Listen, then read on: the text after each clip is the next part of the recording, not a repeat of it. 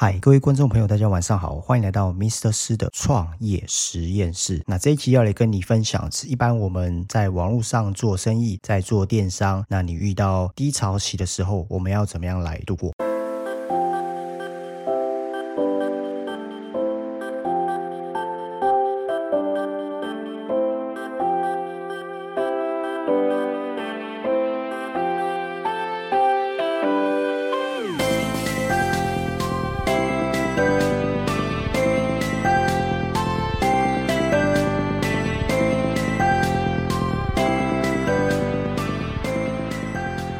各位观众朋友大家晚上好，我是 Marty。 那如果你还没有追踪我的频道，你可以回到第一集有我分享为什么我想要创立这个平台，然后我是谁，我为何而来。好，那就进入我们今天的主题。一般我们在网络上做电商卖家是一个素人的角色，我分享一下我在6月份的时候营业额有一点下降，那当然就是随着疫情的开放，然后消费者都会往外跑嘛，这个台湾的媒体把它称为叫做报复性的消费模式。在上礼拜6的时候，我跟我的家人一起出游，看到百货公司有很多的百货公司人非常的多，就一直在思考一件事情，就是我这个月自己的平台的业绩有掉蛮多的。不过我还是尝试在前几集有提到，就是在上架的过程当中，我发现一个数据，就是在上架的时候，它的这个应该讲说生命的这个续航力大概会有3到5天，你会发现说无论是你的流量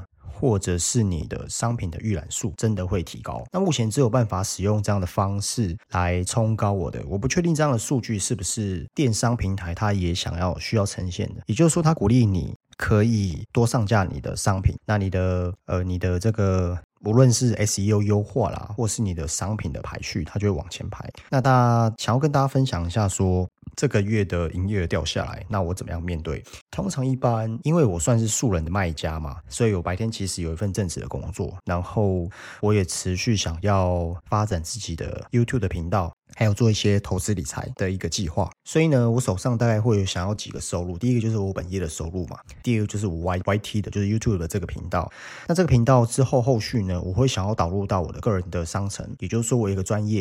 业性，然后当这些族群这些客流看到我的频道的时候，他会来购买我的商品。那不外乎我就想要把这样子的平台延伸再做成联盟行销。我不知道说各位的观众朋友知不知道联盟行销是什么。联盟行销简单来讲就是它是一个联盟的一个计划，也就是说今天你跟这些联盟行销的平台，可能很多人知道有些人不知道，所以我会开始慢慢分享一些我会想要增加一些其他收入的模式。当然这些无论是主动性收入被动性的收入，它会是每个月多个几百块，每一个月多个几千块，前面要花一点时间，然后你建立好这个机制之后呢，有可能你在睡觉的时候消费者都会来跟你购买你的商品，无论你的商品是有形的无形的。比如说有形的可能是一个保特瓶，一个笔电，或者是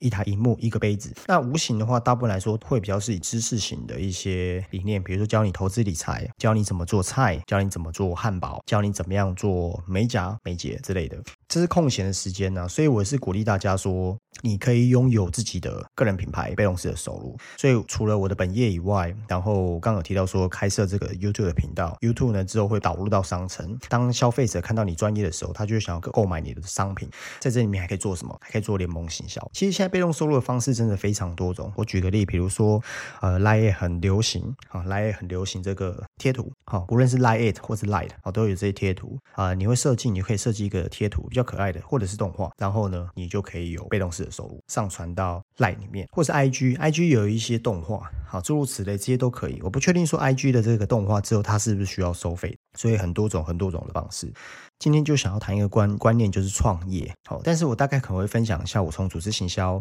然后现在有自己的个人商城，想要建立自己的频道，甚至将来也想要做一些投资股票理财的概念。其实现在的人一个收入是有一点点不太够，我相信大家都知道我在第一集录的 M 型社会求生记里面大概就有提到一点点。好，谈到创业，我不确定说各位观众朋友你们认为的创业是什么样的模式或者是创业对你们来说是不是非常非常的遥远。随着时代的演变，那尤其是这次的疫情，让很多人呢他都想要兼职创业。兼职创业你不一定要从事组织行销，你不一定要从事传直销，你也不一定要花了200-300万投资一个咖啡厅，投资一个餐厅。现在更多的赚钱方式是你在网络上建立自己的品牌，我们叫自媒体。那自媒体呢，简单来说就是像 YT 就 YouTube， 其实这就是自媒体，或是你现在正在聆听的 Parket， 不算是影音媒体啦，比较像是音讯媒体。当你建立你的品牌，提供这些消费者或是你的族群一定有的价值，有效的价值，他学了之后他可以用，之后你可能就可以有一个叫线上课程。这也是我将来想要做的，都是这几年非常非常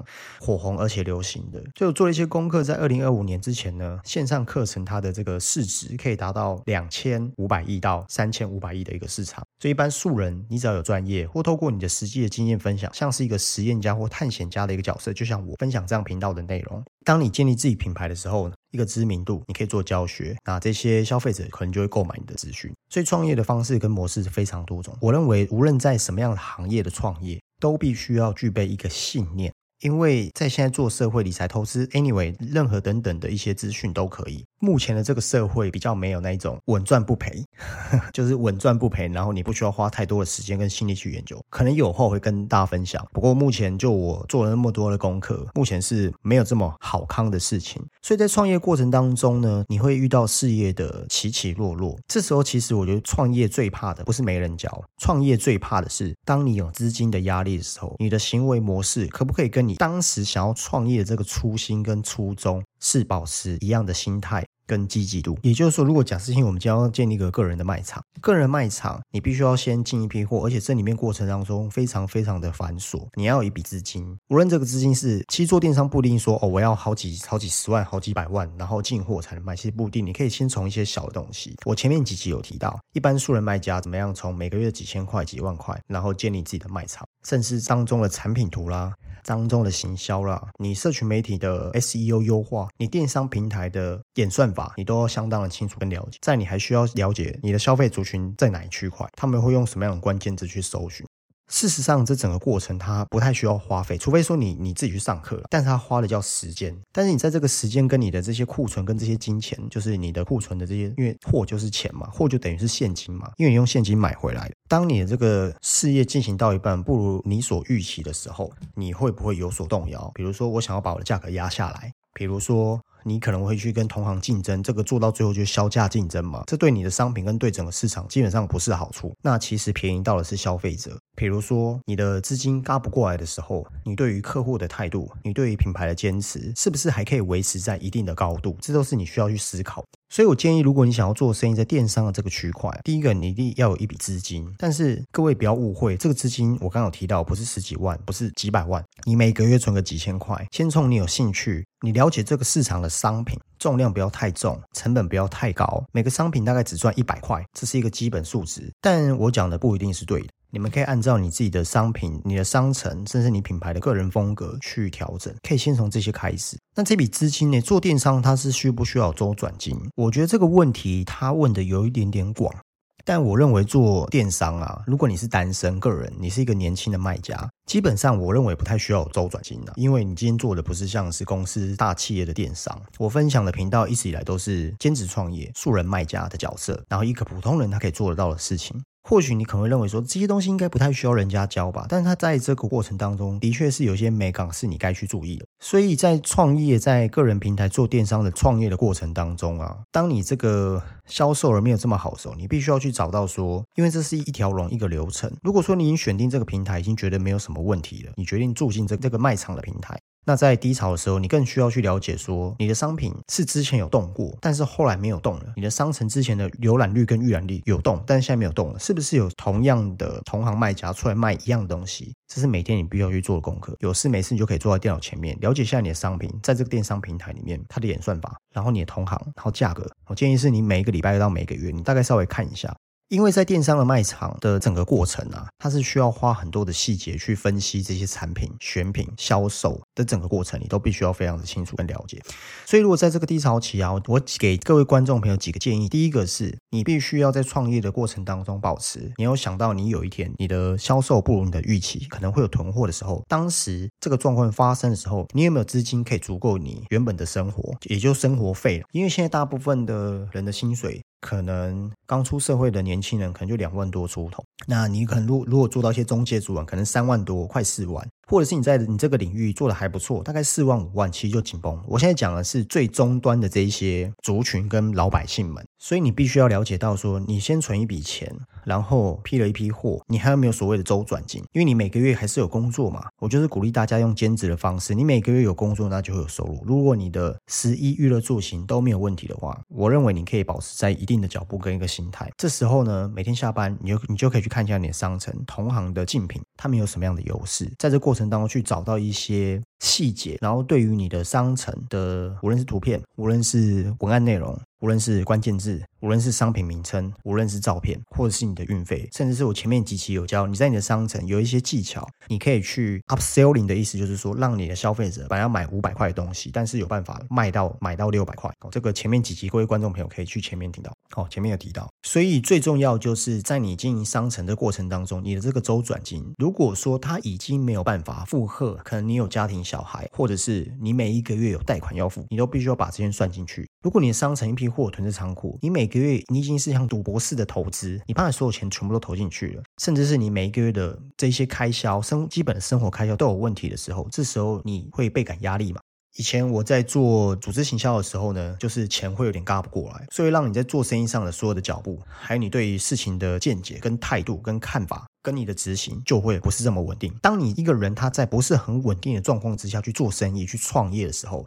那个是一种赌博，对我来说，因为这样的风险是非常的高，你没有办法用正常的眼界跟观感去面对消费者或者面对你的事业体，这是一个比较保险的做法。当然也有人他是倾家荡产去投资，倾家荡产去做什么事情，然后一夜暴富，或者是有非常好的成绩，但是这一些人他的我刚刚讲这些信念是非常强大的，一般人他没有透过课程训练或者是自己的成长跟进步，一般普通人比较少。所以在我的电台跟这个频道里面，我教的是比较属于一般人，因为我真的是一个超级一般普通人，我没有强大的信念，我也不是来自于非常贫穷的家庭，我也没有一个很大的一个愿景或者是志愿想要做什么事，我就是白天有一份收入。我看到现在的市场跟台湾将来的经济是非常的危险，感到恐慌，然后兼职创业，每一件事情都做一点，每一件事情都做一点，然后都有一点点的成绩。假设我们现在有一份工作，我热爱我的工作，我也喜欢我的工作，但是我有4到5种每一个月就几百块跟几千块的被动收入，然后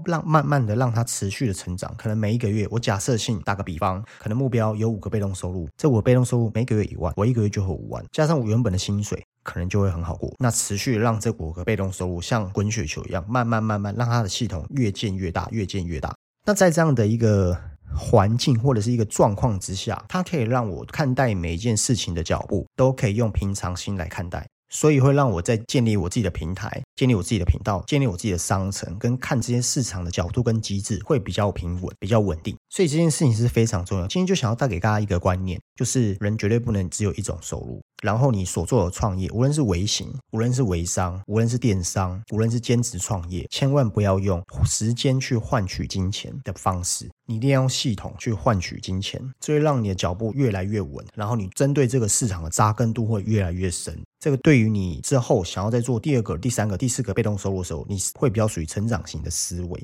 所以呢，金钱是非常重要。当你在创业的时候，我建议你如果没有金钱的压力那就 OK， 因为我们做的是微型创业。如果你是有金钱相当大的压力，你必须要一笔周转金，它可以 cover 你自己本身的生活开销，生活的消费。在这个状况之下，你在经营你平台跟你个人品牌的时候会比较稳定。好，今天就是突然想要分享一点点自己个人在兼职创业道路上的一个小心得，或许这个道理可能大家都懂，只是我每一集都会提到。其实像 Parket 这个频道对我来说就是一个工作日志，像这个月的营业真的掉蛮多的，就因为当时我在第1集第2集有提到，我当时是因为疫情所以还开始想做这件事情，当时的确稍微多赚了一点点钱，但随着疫情的恢复，电商市场它的业绩也一定肯定会下滑嘛，因为实体店面的消费是增加的，但我不会因为这样子而让我的脚步跟让我的心态下降，用没有安全感，用不保险的方式、危险的方式去进行你的事业。我反而觉得这个是我多赚的，这是我多的，那我平常生活开销啦，我的消费水准跟水平跟我的工作的脚步也是一样，所以这样的方式它才叫兼职嘛。如果你是全职，哇，你就是整个栽进去了，那个你经营事业的方向跟角度就会不同。兼职就是可有可无，给他们谈，用这种比较保险的方式去经营你的事业，用安全感的方式，每个月增加几千块的收入对你来说，然后慢慢的在这里面摸索。好啦，这就是我就突然想要打开我的电脑，然后录制我这个 Parket 的频道。好，那这一集就跟大家分享到这里，希望对你有帮助。那我们就下一集见咯，拜拜。